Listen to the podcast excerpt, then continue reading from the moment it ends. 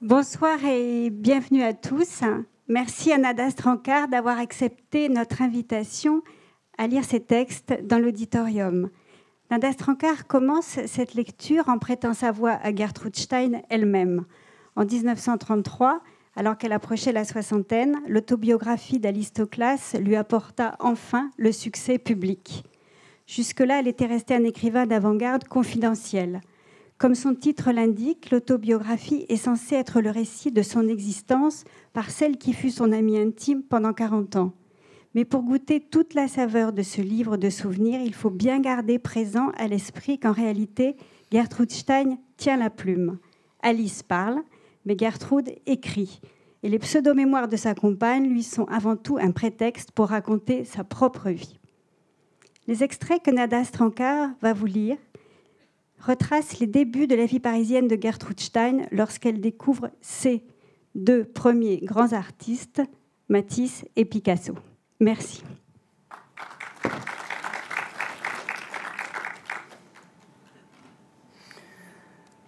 Durant les deux dernières années que Gertrude Stein passa à l'école de médecine de John Hopkins à Baltimore, 1900-1903, son frère vivait à Florence. Là, il entendit parler d'un peintre nommé Cézanne et il vit des toiles de ce peintre que possédait Charles Lesser.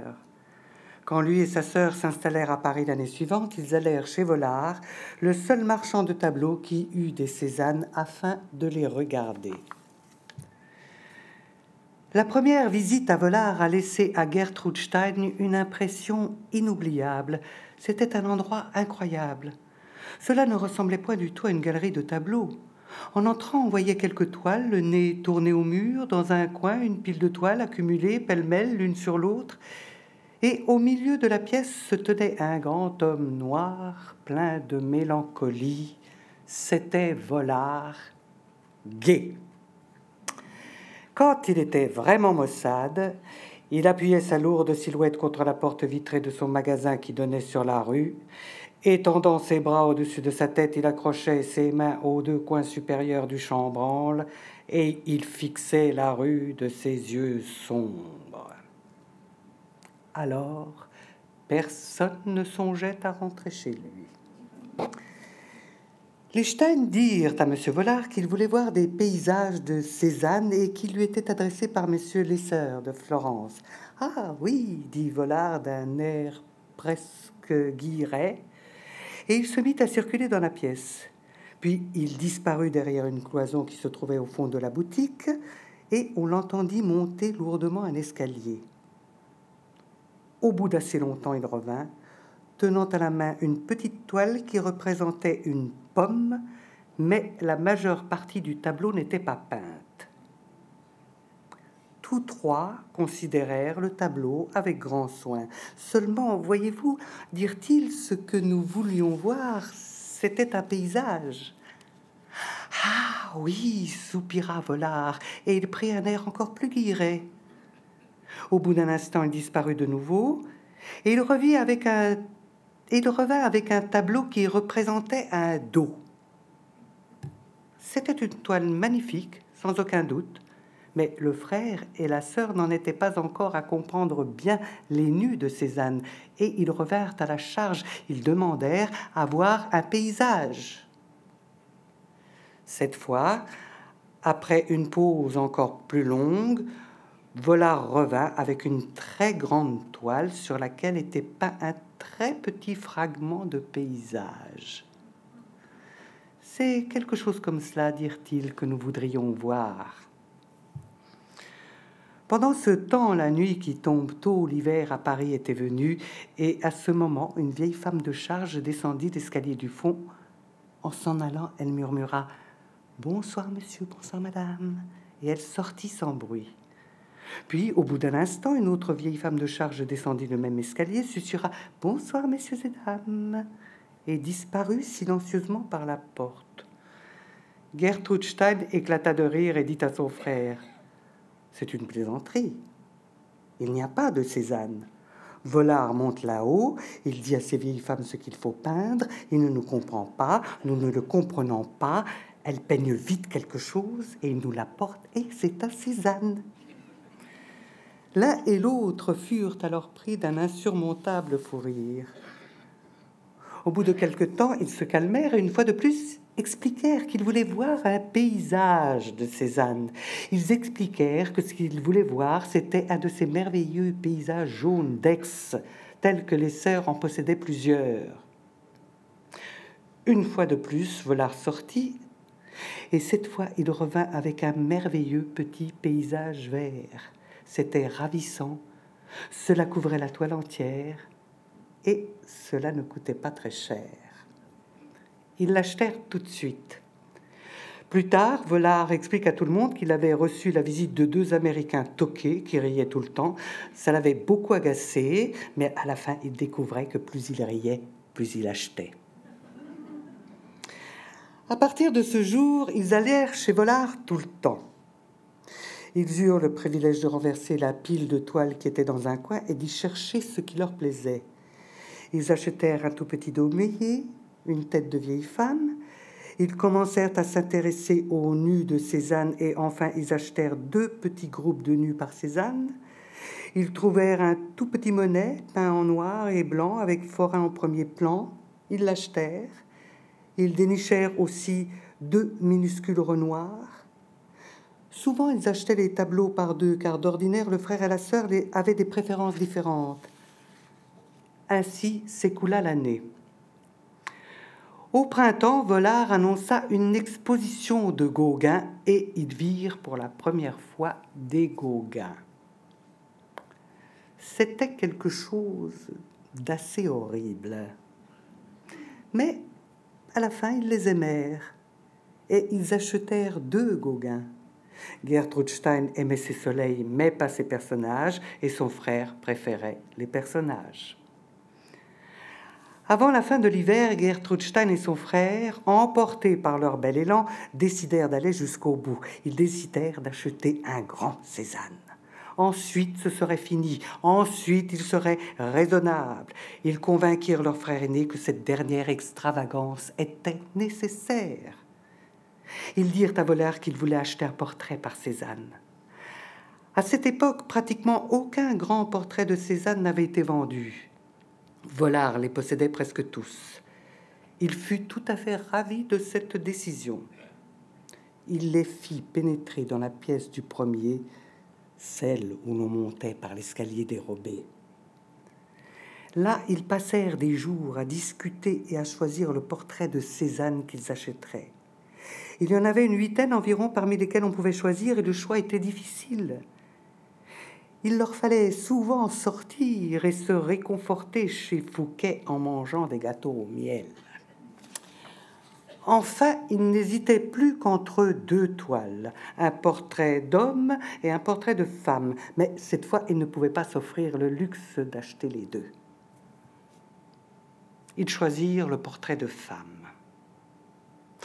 Cet achat eut de l'importance parce que Gertrude Stein ne cessa de regarder le tableau tandis qu'elle écrivait Three Lives, vies. Elle avait commencé peu de temps auparavant comme un exercice de littérature une traduction de trois contes de Flaubert. Puis elle avait acheté le Cézanne et elle s'était mise à le regarder. Et stimulée par cette contemplation, elle avait écrit Three Lives. L'automne amena leur deuxième grande décision. C'était la première année du salon d'automne, le premier salon d'automne qui eût jamais été tenu à Paris, et ils s'y rendirent avec beaucoup de curiosité et d'impatience. Ils y virent le tableau de Matisse, ensuite connu sous le nom de la femme au chapeau. Ce tableau plaisait à Gertrude Stein.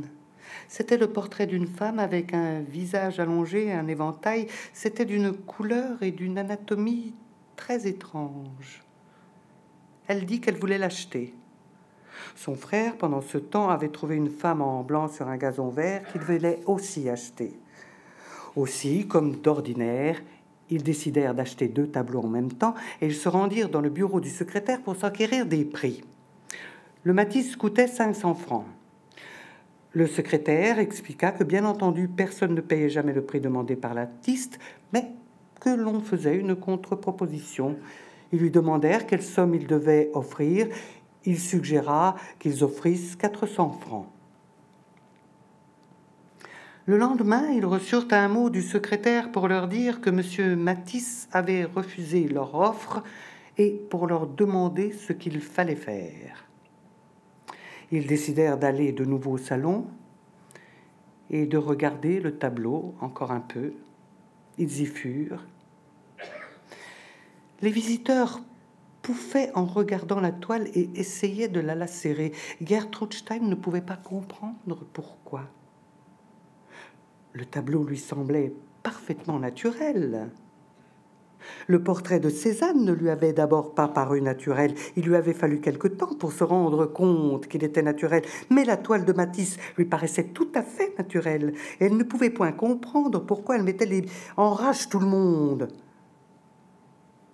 Son frère était moins attiré par le tableau, mais il était d'accord qu'il fallait l'acheter, et ils l'achetèrent.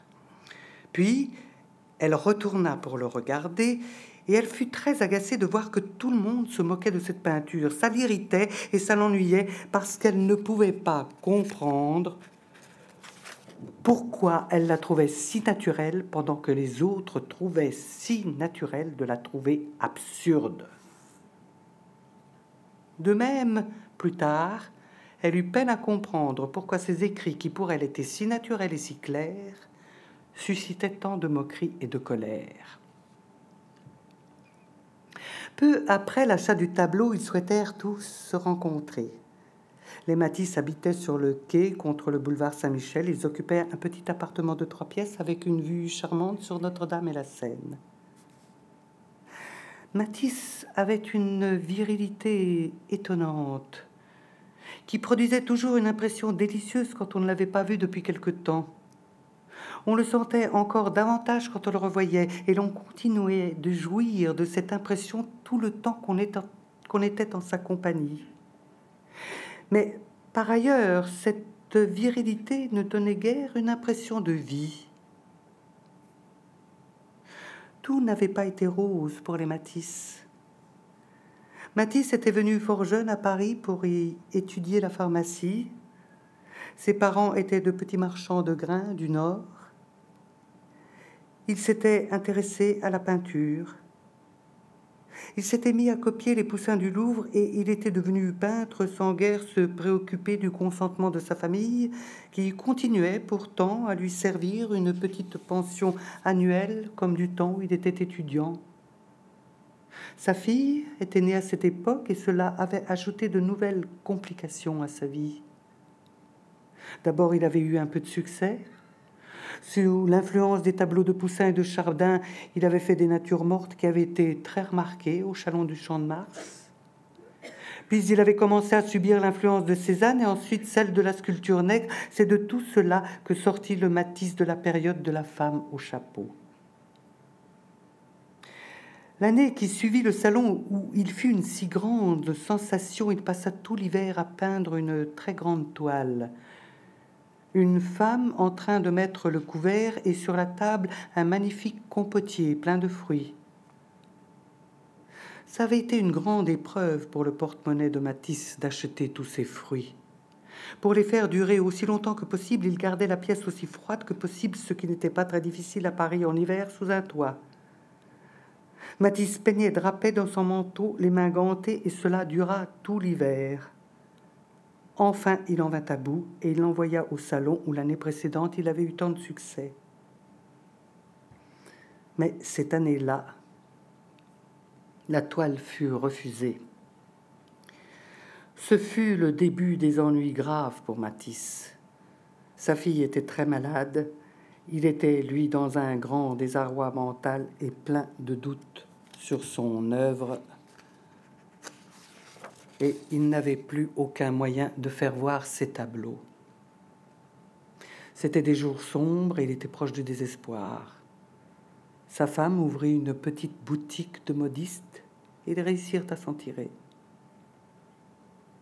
Puis vint le premier salon d'automne. Il fut invité à y exposer et il y envoya la femme au chapeau. Matisse avait alors environ 35 ans et il était découragé. Il alla au vernissage.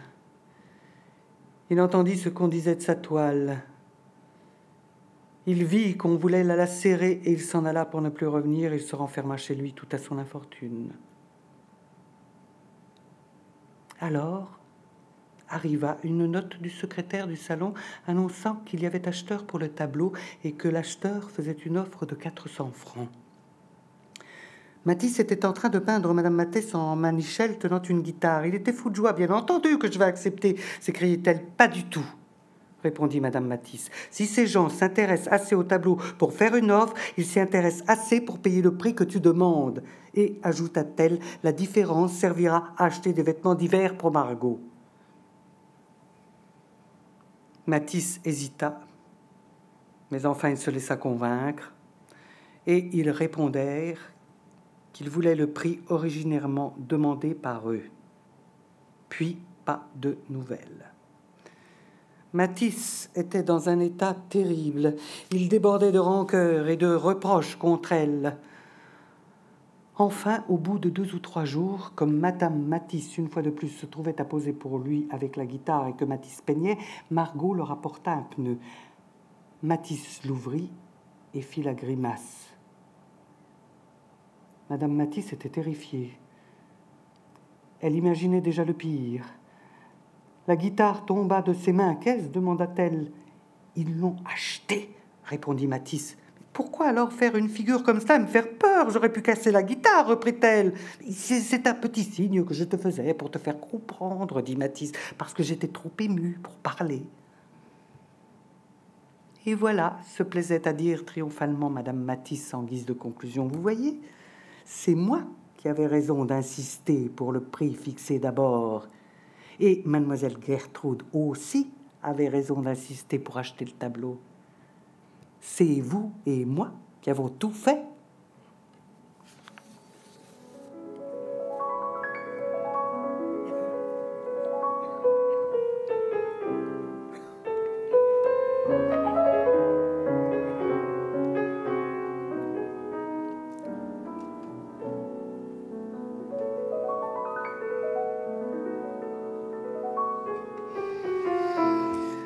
Ce que nous venons d'entendre se passait avant l'arrivée d'Alistoclas à Paris, qui eut lieu en 1907, trois ans après celle de Gertrude Stein. Voici comment, toujours dans sa supposée autobiographie, Alice décrit, par Gertrude Stein interposée, ses impressions sur ses premières visites au 27 rue de Fleurus, puis dans l'atelier de Picasso à Montmartre. L'installation de Gertrude Stein, 27 rue de Fleurus, comprenait alors, comme maintenant, un petit pavillon à deux étages, quatre petites chambres, une cuisine, une salle de bain et un très grand atelier attenant. Maintenant, l'atelier est relié au pavillon par un petit passage antichambre ajouté en 1914, mais alors, l'atelier avait son entrée particulière. On sonnait à la porte du pavillon ou on frappait à la porte de l'atelier. Beaucoup de gens sonnaient et frappaient, mais le plus grand nombre frappait à la porte de l'atelier. J'eus l'honneur de faire l'un et l'autre. J'avais été invité à dîner pour le samedi soir, qui était le soir où tout le monde venait, et je puis dire que tout le monde venait vraiment. Je sonnai donc à la porte du petit pavillon et je fus introduite dans l'antichambre minuscule, puis dans la petite salle à manger dont les murs étaient couverts de livres. Dans le seul espace qu'il laissait libre étaient épinglés quelques dessins de Picasso et de Matisse.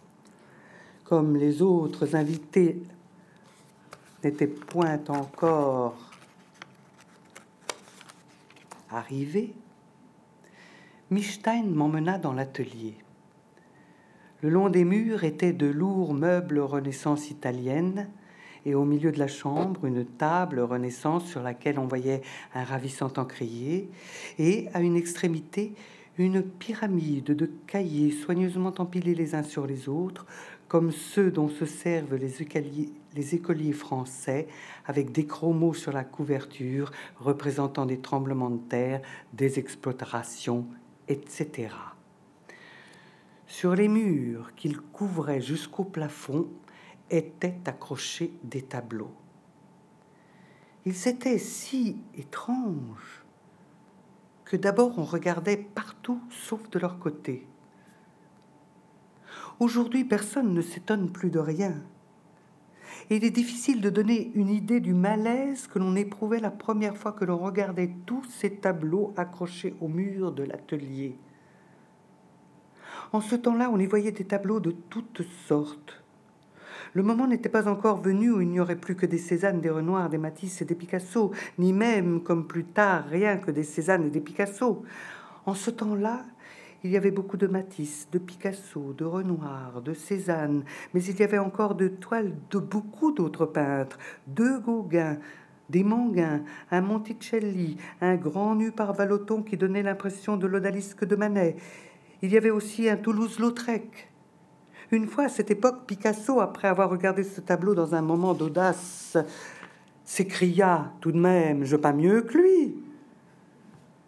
Toulouse-Lautrec avait exercé sur lui une influence prépondérante durant sa jeunesse. Plus tard, j'ai acheté un petit tableau de Picasso de cette époque. Il y avait aussi un portrait de Gertrude Stein par Vallotton qui avait l'air d'un David mais n'était pas un David, un Maurice Denis, un petit Daumier, beaucoup d'aquarelles de sésame. En somme, il y avait de tout il y avait même un petit Delacroix et un Gréco un peu plus grand, d'énormes Picasso de la période des Arlequins, deux rangées de Matisse, un grand portrait de femme par Cézanne et divers petits Cézanne. J'étais tout embrouillé. Je regardais et je regardais et je m'embrouillais de plus en plus. Gertrude Stein et son frère étaient si habitués à voir leurs visiteurs dans cet état d'esprit qu'ils n'y faisaient point attention. On entendit un coup violent à la porte et la voix d'Hélène qui annonçait que le dîner était servi. J'étais à côté de Picasso qui ne disait rien. Au bout d'un instant, je lui murmurai dans l'oreille que j'aimais son portrait de Gertrude Stein. Oui, dit-il, tout le monde prétend qu'il n'est pas ressemblant, mais ça ne fait rien. Elle finira par lui ressembler.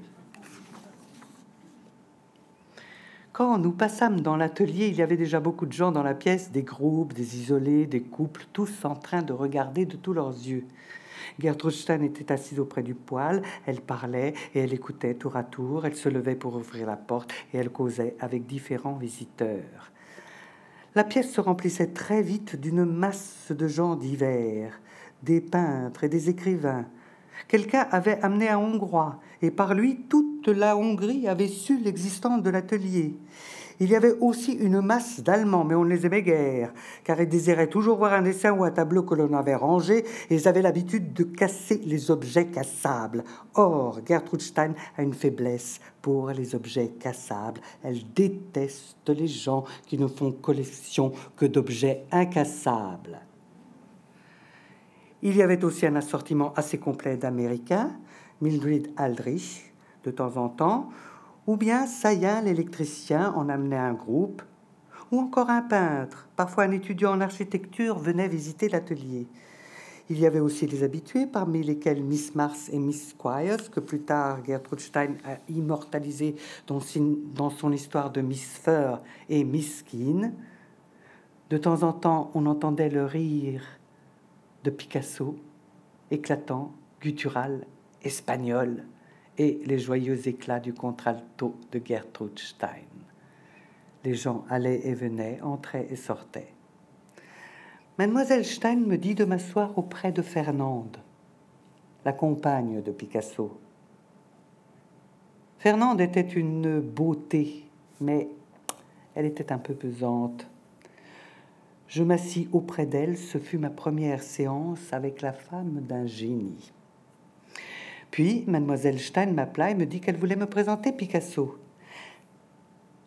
qu'elle voulait me présenter Matisse. Elle parlait à un homme de taille moyenne avec une barbe rousse et des lunettes. Il avait l'air très vif, bien qu'un peu lourd, et Miss Stein et lui échangeaient des propos pleins de sous-entendus. Quand je m'approchais, j'entendis mademoiselle Stein dire oui, mais ce serait plus difficile maintenant. Nous parlions, dit-elle, d'un déjeuner que nous avions eu ici l'année dernière. Nous avions juste fini d'installer des tableaux sur les murs et nous avions invité tous les peintres. Vous savez comment sont les peintres. Je voulais les rendre heureux, aussi avais-je assis chacun d'entre eux en face de son tableau, et ils étaient ravis tellement que nous avons dû envoyer chercher du pain deux fois quand vous connaîtrez la France. vous saurez que cela voulait dire qu'ils étaient ravis. Un Français ne peut pas boire ni manger sans pain, et il nous fallut envoyer chercher du pain deux fois. C'est qu'ils étaient vraiment ravis. Personne ne remarqua ma petite manœuvre, sauf Matisse, et il ne la remarqua que juste en s'en allant. Maintenant, il me dit que c'est la preuve que je suis très rusée. Matisse se mit à rire et dit Oui, je sais, mademoiselle Gertrude, le monde est un théâtre pour vous, mais il y a théâtre et théâtre. Et quand vous m'écoutez si attentivement et si soigneusement, sans entendre un seul mot de ce que je dis, je peux affirmer que vous êtes très rusé. Plus tard, je me retrouvai à côté de Picasso qui se tenait pensif dans un coin. Pensez-vous, me dit-il, que je ressemble vraiment à votre président Lincoln? J'avais pensé à bien des choses ce soir-là, mais cette idée-là ne m'était pas venue. Vous voyez, continua-t-il, Gertrude, je voudrais pouvoir exprimer cette affection franche et cette confiance entière qu'il mettait à prononcer son nom et qu'elle mettait à dire Pablo. Durant toute leur longue amitié, avec ses incidents, ses agitations et ses complications, ceci n'a jamais changé. Gertrude m'a montré une photographie de lui et j'ai cherché à me coiffer comme lui pour lui ressembler. Je pense que mon front ressemble au sien. Je ne savais pas s'il était sérieux ou non, mais je me montrais pleine de compréhension. Je ne savais pas alors à quel point Gertrude Stein était américaine. Elle l'est entièrement et complètement. Plus tard, je l'ai souvent taquiné plante un général, un général de la guerre de sécession de l'un des deux ou même des deux camps.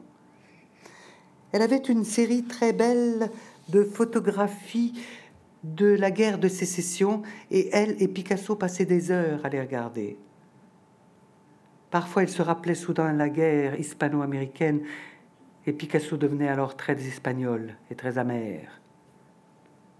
En leur personne, l'Espagne et l'Amérique échangeaient de dures vérités. Mais ce premier soir où j'étais là, je ne savais rien de tout cela. J'étais poli, voilà tout. La soirée touchait à sa fin, tout le monde s'en allait. On parlait encore du vernissage des indépendants. Je partis, moi aussi, et j'emportais avec moi une carte d'invitation pour le vernissage.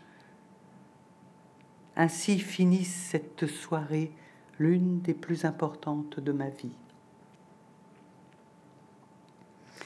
Gertrude Stein et moi, des jours plus tard, nous allâmes à Montmartre. Pour moi, c'était la première fois. Je n'ai jamais cessé d'aimer Montmartre. Nous y allons de temps en temps et j'éprouve toujours le même sentiment d'affection et d'attente que j'avais alors. Nous grimpâmes par une rue très en pente, bordée de boutiques de mangeailles, la rue Le Pic, puis tournant le coin d'une rue, nous montâmes une côte encore plus raide, en fait presque à pic, et nous entrâmes dans la rue Ravignan. Nous allâmes frapper à une grande porte que Picasso ouvrit pour nous, puis nous entrâmes. Il était habillé de ce que les Français appellent un singe, une salopette de coton bleu ou brune, je pense que la sienne était bleue, on l'appelle un singe parce que c'est fait d'une seule pièce avec une ceinture et si la ceinture n'est pas attachée, ce qui arrive souvent, elle pend par derrière et on a l'air d'un singe. Ses yeux étaient les plus beaux que j'eusse jamais vus. Ils étaient dévorants et bruns et ses mains étaient brunes, délicates et vives. Nous avançâmes dans la pièce. Il y avait dans un coin un canapé, un très petit poêle qui servait pour la cuisine et le chauffage, dans un autre coin quelques chaises, une grande chaise cassée sur laquelle Gertrude Stein était assise quand Picasso fit son portrait. Picasso nous invita à nous asseoir, mais comme toutes les chaises étaient occupées, nous restâmes debout, et ce fut ainsi durant toute notre visite. C'était la première fois que j'avais à me tenir debout, mais ensuite j'ai vu que tous se tenait debout pendant des heures. Contre le mur, il y avait un énorme tableau, une étrange masse de lumière et de couleurs sombres. C'est du moins ce que je peux dire d'un groupe. Un énorme groupe à côté duquel se trouvait un autre tableau rouge-brun, trois femmes carrées et figées en de grands gestes, plutôt effrayantes elles aussi. Picasso et Gertrude se mirent à causer debout. Un peu en arrière, je me taisais et je regardais. Je ne peux dire que je comprenais, mais je sentais dans cette atmosphère quelque chose de douloureux et de beau, quelque chose de dominateur et de prisonnier. J'entendis Gertrude Stein dire Et le mien? Sur ce, Picasso apporta un tableau plus petit, un tableau point fini, mais impossible à finir, très pâle, presque blanc, deux personnages complets, mais pas finis et impossible à finir. Mais il ne l'acceptera jamais. Oui, je sais, répondit Gertrude Stein. Tout de même, c'est le seul où il y ait tout. Oui, je sais, répondit-il. Et ils se turent.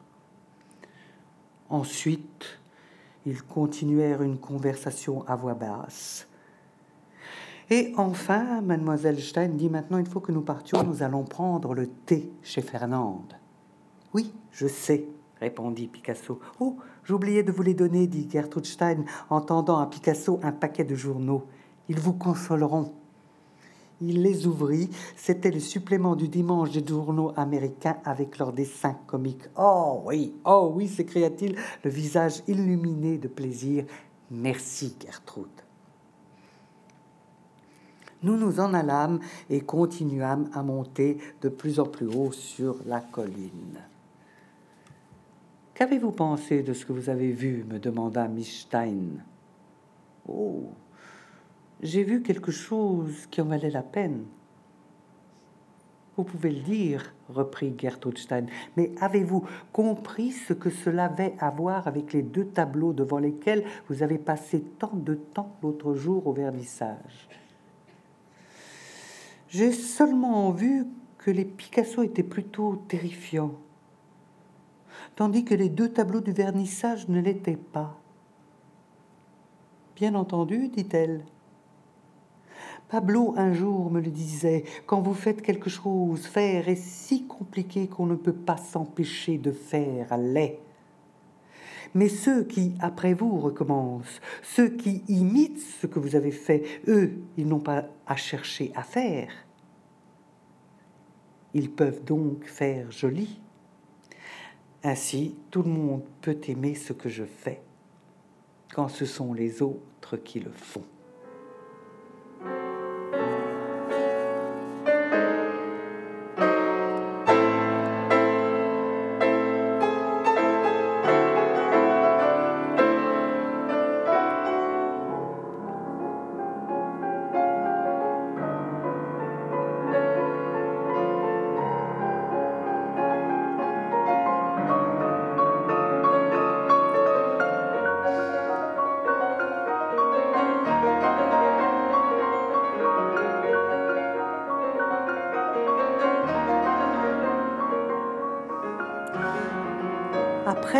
Première Guerre mondiale, pendant laquelle Gertrude et Alice sillonnèrent la France au volant d'une Ford pour acheminer des médicaments et du matériel médical pour les blessés, la vie reprit son cours rue de Fleurus. De nouveaux invités remplacèrent les anciens, disparus ou dispersés par la guerre. Parmi les peintres des années 20 et 30, Gertrude, sans jamais s'éloigner de son cher Picasso bien sûr, s'intéressa beaucoup à Juan Gris, Francis Picabia, Pavel Tchelitchev, Christian Stony et Francis Rose. Quant aux jeunes écrivains américains qui avaient participé au conflit de 14-18, Gertrude Stein était devenue à leurs yeux une légende vivante, la grande prêtresse de l'art et de la littérature moderne. Ils furent nombreux à lui rendre pieusement visite, en particulier le groupe qu'elle-même baptisa du nom de The Lost Generation, la génération perdue. Sherwood Anderson, Ezra Pound, Francis Scott Fitzgerald, Thornton Wilder, firent ainsi tour à tour le pèlerinage de la rue de Fleurus, sans oublier Ernest Hemingway. Peu avant sa mort, en 1961, celui-ci est revenu dans son dernier livre Paris est une fête sur ses années de formation. Un de ces chapitres que nous allons lire maintenant est entièrement consacré à Gertrude Stein. Au moment où il commence, Hemingway revient à Paris où il s'était installé dans les années 20 pour y faire son apprentissage d'écrivain après une lune de miel passée dans les Alpes avec sa jeune épousée. Miss Stein fait la leçon. Quand nous rentrâmes de la montagne à Paris, le temps était sec et froid et délicieux. La ville s'était adaptée à l'hiver. Il y avait du bon bois en vente chez le marchand de bois et de charbon de l'autre côté de la rue. Et il y avait des braseros à la terrasse de beaucoup de bons cafés pour tenir les consommateurs au chaud. Notre propre appartement était chaud et gai. Dans la cheminée, nous brûlions des boulets faits de poussière de charbon agglomérés et moulés en forme d'œuf. Et dans les rues, la lumière hivernale était merveilleuse. En descendant l'escalier, quand j'avais bien travaillé, aidé par la chance autant que par ma discipline, je me sentais merveilleusement bien et j'étais libre de me promener n'importe où dans Paris. Je descendais par des rues toujours différentes vers le jardin de Luxembourg. L'après-midi, je pouvais marcher dans les allées et ensuite entrer au musée du Luxembourg où se trouvaient des tableaux dont la plupart ont été transférés au Louvre ou au Jeu de Paume. J'y allais presque tous les jours pour les Cézanne et pour voir les Manet, les Monet et les autres impressionnistes que j'avais découverts pour la première fois à l'Institut artistique de Chicago. Les tableaux de Cézanne m'apprenaient qu'il ne me suffirait pas d'écrire des phrases simples et vraies pour que mes œuvres acquièrent la dimension que je tentais de leur donner. J'apprenais beaucoup de choses en contemplant les Cézanne, mais je ne savais pas m'exprimer assez bien pour l'expliquer à quelqu'un. En outre, c'était un secret. S'il n'y avait pas assez de lumière au Luxembourg, je traversais le jardin et gagnais le studio où vivait Gertrude Stein, 27 rue de Fleurus. Ma femme et moi avions été nous présenter à Miss Stein, et celle-ci, ainsi que l'ami qui vivait avec elle, s'était montrée très cordiale et amicale, et nous avions adoré le vaste studio et les beaux tableaux. On eût dit l'une des meilleures salles dans le plus beau musée, sauf qu'il y avait une grande cheminée et que la pièce était chaude et confortable et qu'on s'y voyait offrir toutes sortes de bonnes choses à manger, du thé et des alcools naturels fabriqués avec des prunes rouges ou jaunes ou des baies sauvages et qu'il s'agit de quetch, de mirabelle ou de framboise. Toutes avaient le parfum du fruit dont elles étaient tirées, converti en un feu bien entretenu sur votre langue pour la délier et vous réchauffer.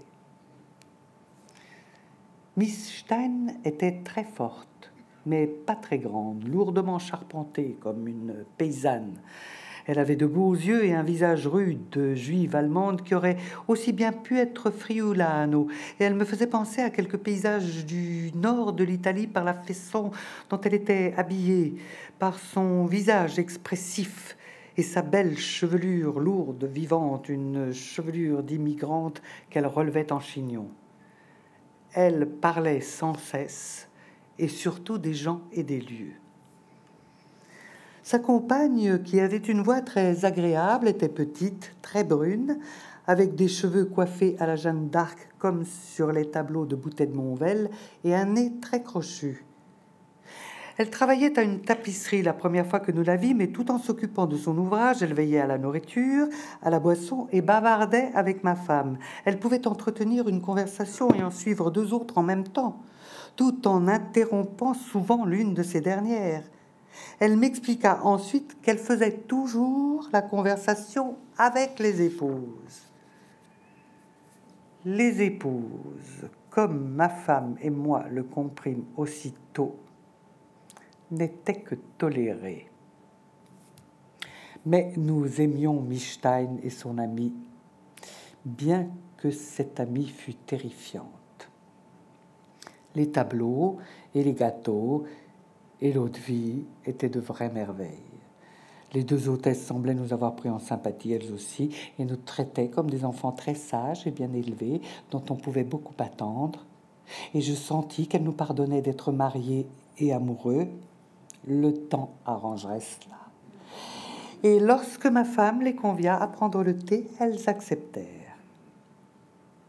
Elles semblèrent nous aimer plus encore lorsqu'elles vinrent nous voir dans notre appartement peut-être en raison de l'exiguïté des lieux qui nous rapprochaient davantage.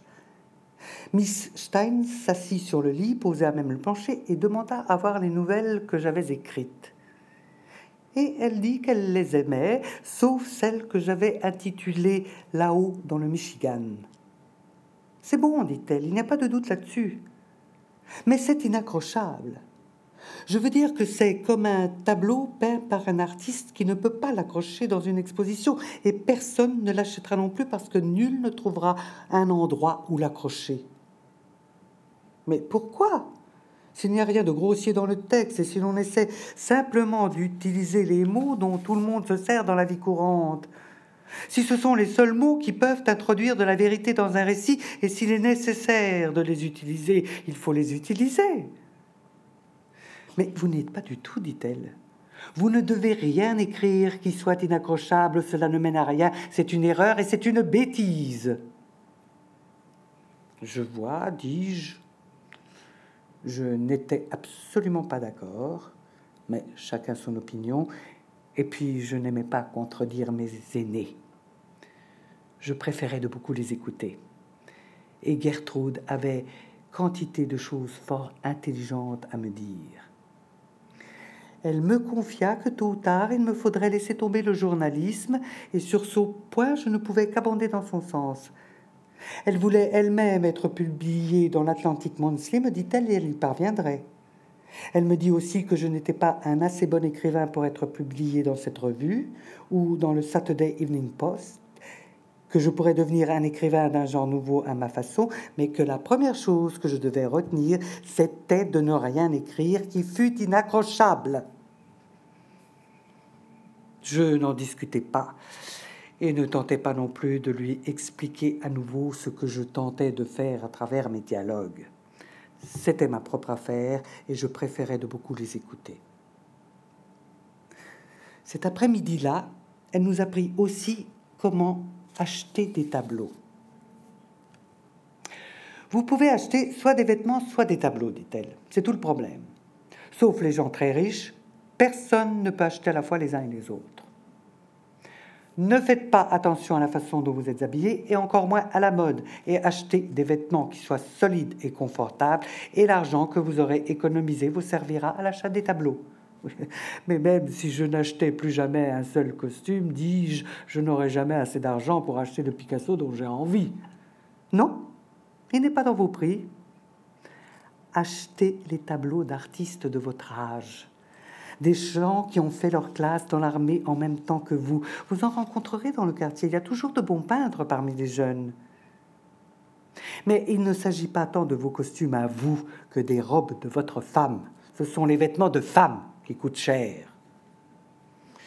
Je remarquai que ma femme s'efforçait de ne pas examiner les étranges oripeaux de Mistein et elle parvint à se contenir. Quand nos visiteuses nous quittèrent, nous étions toujours bien en cours et nous fûmes conviés à retourner au 27 rue de Fleurus. Il se passa du temps avant que je fusse invité à me rendre au studio à n'importe quel moment après cinq heures en hiver. J'avais rencontré Amy Stein au Luxembourg. Je ne me rappelle plus si elle promenait son chien ou non, ou si elle avait un chien en ce temps-là. Je sais que je me promenais moi-même, car nous ne pouvions pas nous payer un chien alors, ni même un chat, et les seuls chats que je connaissais étaient ceux des cafés et des petits restaurants, ou les gros chats que j'admirais à la fenêtre des loges de concierge. Plus tard, je rencontrais souvent Miss Stein avec son chien dans le jardin du Luxembourg, mais je crois que cette fois-là, elle n'en avait pas encore. J'acceptai donc son invitation avec ou sans chien, et pris l'habitude de lui rendre visite dans son studio, et elle m'offrait toujours quelques eau de vie fruitée, insistant pour remplir plusieurs fois mon verre, et je regardais les tableaux et nous bavardions. Les peintures étaient fort intéressantes et la conversation très instructive. C'était elle qui parlait surtout, et elle m'initiait à la peinture et aux peintres modernes, insistant davantage sur la personnalité de ceux-ci que sur leur art, et commentait ses propres œuvres. Elle me montra de nombreux manuscrits qu'elle avait rédigés et que sa compagne dactylographiait chaque jour. Écrire chaque jour la rendait heureuse.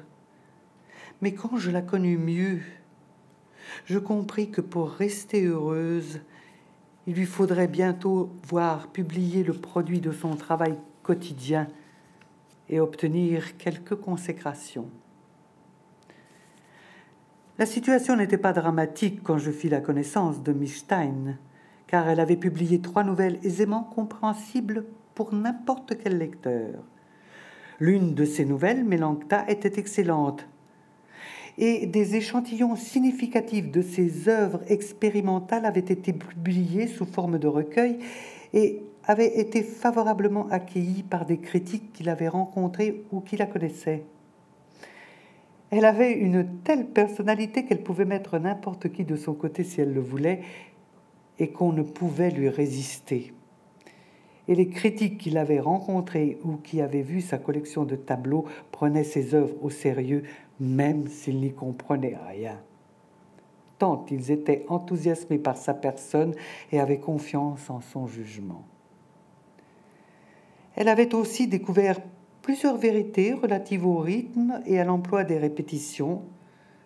Ces découvertes étaient valables et utiles et elle en parlait avec persuasion. Mais elle n'aimait ni peiner sur les corrections, ni rendre sa prose intelligible. Malgré son vif désir d'être publié, d'obtenir une consécration officielle, particulièrement pour l'un de ses livres incroyablement longs intitulé Américain d'Amérique. Le début de ce livre était merveilleux et la suite était très bonne jusqu'à un certain point, avec des morceaux extrêmement brillants. Mais tout cela aboutissait à des répétitions interminables qu'un écrivain plus consciencieux ou moins paresseux aurait jeté dans la corbeille à papier. J'en vins à le connaître très bien car j'incitais, obligeais plutôt Ford Maddox Ford à le publier en feuilleton dans la Transatlantique Revue, tout en sachant que la vie de la revue ne pourrait suffire à sa publication.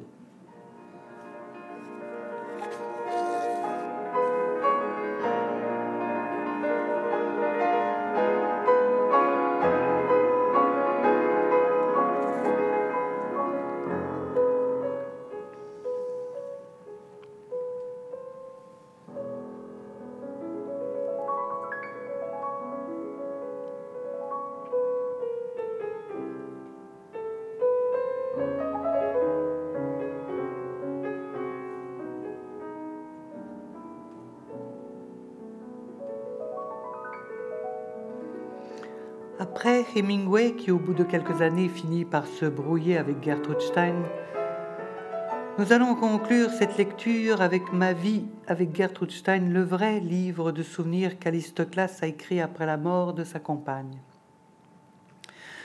Dans les années 30, à côté de la rue de Fleurus, que le couple dut quitter d'ailleurs peu avant la Seconde Guerre mondiale pour emménager rue Christine, Gertrude et Alice s'étaient créé un second pôle dans la campagne du Bugey, près des Alpes, Bilignien, où elles faisaient de longs séjours chaque été, y accueillant comme à Paris de nombreux visiteurs. C'est là aussi qu'elles passèrent toute la Seconde Guerre mondiale. Protégées par la population locale, elles réussirent à échapper aux persécutions anti-juives, alors même qu'elles durent cohabiter à plusieurs reprises avec des troupes allemandes qui avaient réquisitionné leur maison. Voici donc le récit par Alice des dernières années de Gertrude. Après plusieurs étés à Belay, nous cherchâmes une maison de vacances dans les bourgs des environs sans succès. Jusqu'au jour où, depuis la vallée, nous aperçûmes une assez grande bâtisse dans le village de Billignan. Je vais vous conduire là-haut, m'annonça Gertrude, et vous direz aux habitants que nous voulons leur maison. Elle n'est peut-être pas à louer, objectai-je. Je m'arrangeais cependant pour avoir une conversation avec le gérant de la propriété. Il m'apprit que l'occupant actuel, un officier, appartenait à un régiment qui allait sans doute changer de cantonnement. En effet, le régiment quitta bientôt la région. Peu après, sans même avoir pris la peine de visiter la maison quand à Gertrude n'avait fait que l'entrevoir depuis la route, nous signâmes les papiers. Quelques jours plus tard, nous nous y installions avec basket, notre caniche blanc. Au fil des étés, la maison accueillit de nouveaux visiteurs. Les étés à Bilignan étaient toujours très actifs, très agréables et très productifs. En plus des fleurs, les légumes étaient devenus pour moi une passion. Mais pendant l'été de 1939, les rumeurs sur l'éventualité d'une guerre se firent de plus en plus insistantes. Un soir que Cécile Beaton, en, visite chez nous, était partie dans une longue errance nocturne, quelqu'un frappa à notre porte et nous annonça que la guerre venait d'éclater. Gertrude rétorqua Non, mais ne m'ennuyez pas avec cela, Cécile s'est perdue, je dois d'abord le retrouver. La guerre était à notre porte. Le consul américain nous conseilla de fuir au plus vite, quand il était encore temps.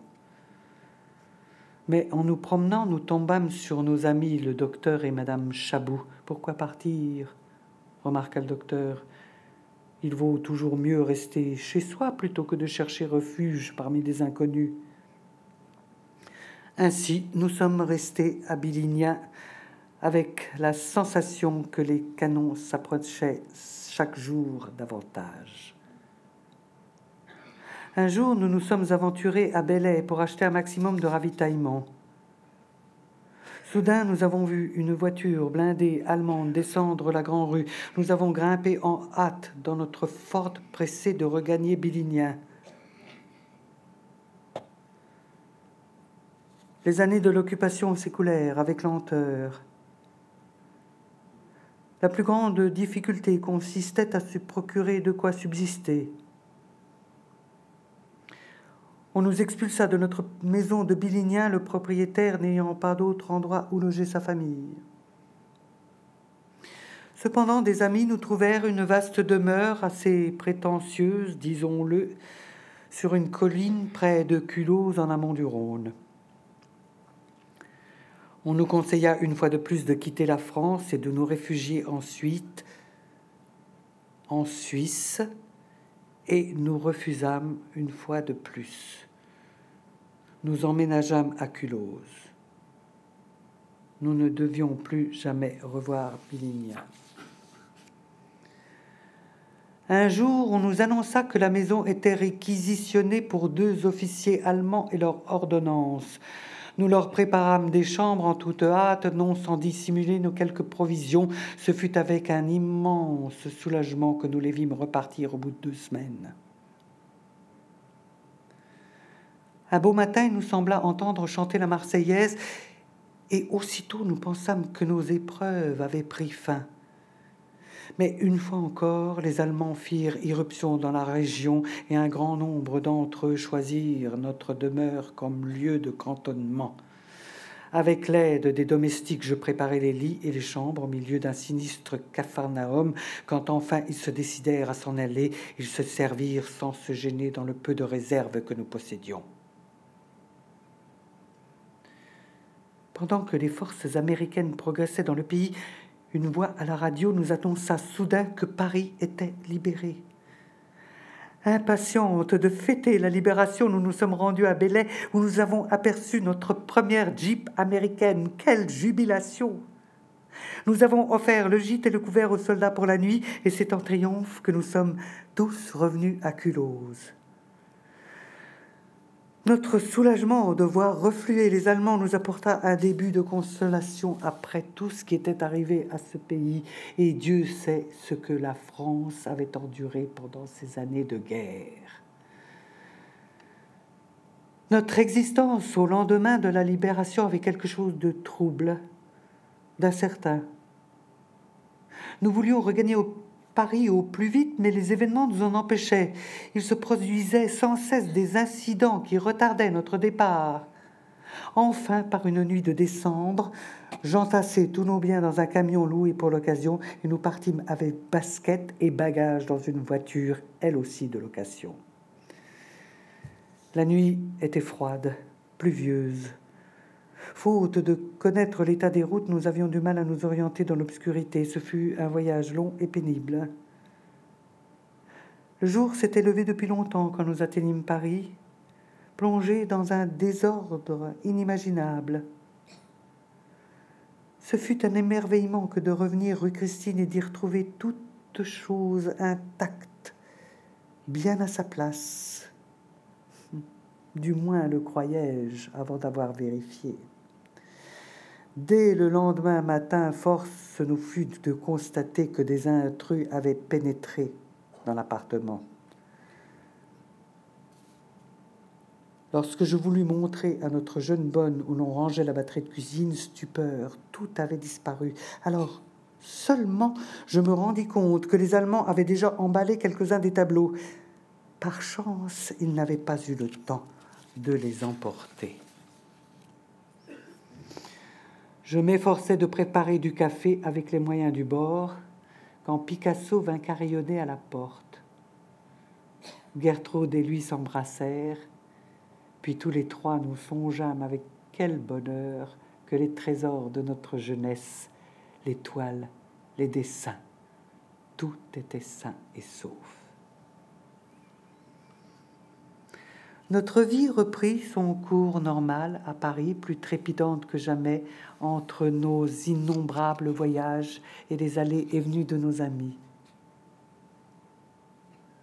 Mais brusquement, Gertrude ne se sentit pas bien.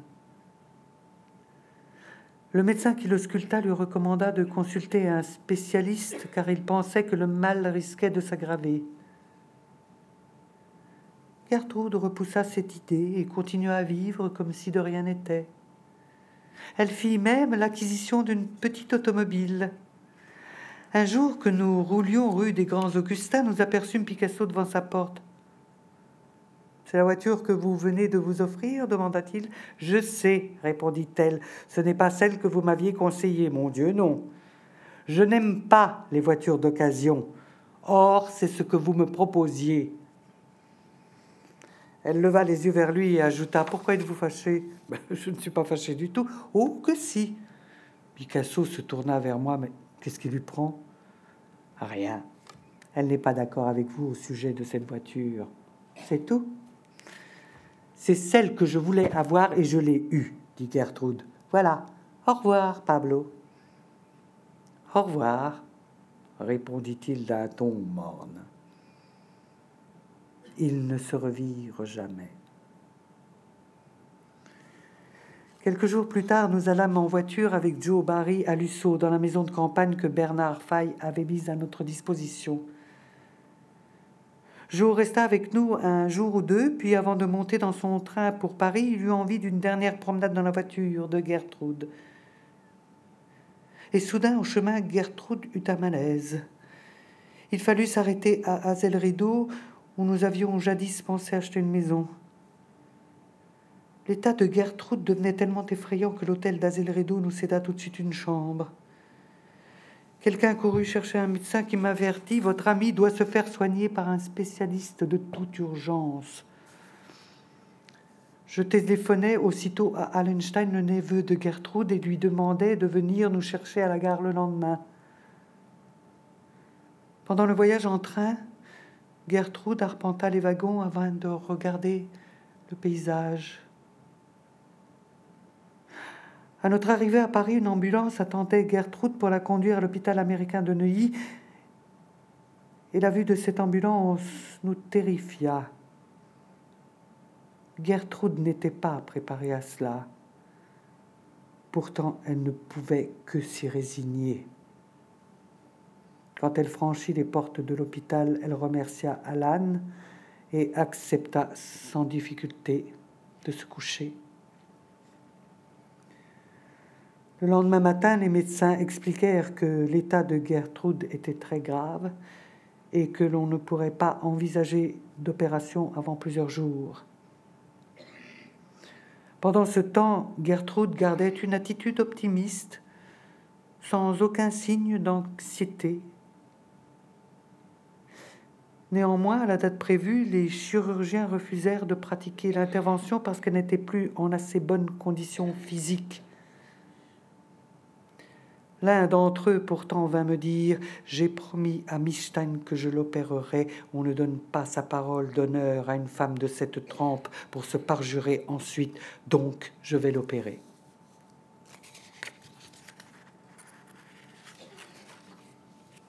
Peu après, Gertrude commença à sombrer dans un état d'indécision et d'angoisse. J'étais assise auprès d'elle quand elle me demanda en début d'après-midi quelle est la réponse? Comme je restais silencieuse, elle ajouta Dans ce cas, quelle est la question? L'après-midi entier s'écoula dans le trouble, la confusion et l'incertitude. Enfin, plus tard dans la journée, on emmena Gertrude en salle d'opération sur une civière roulante et je ne la revis jamais.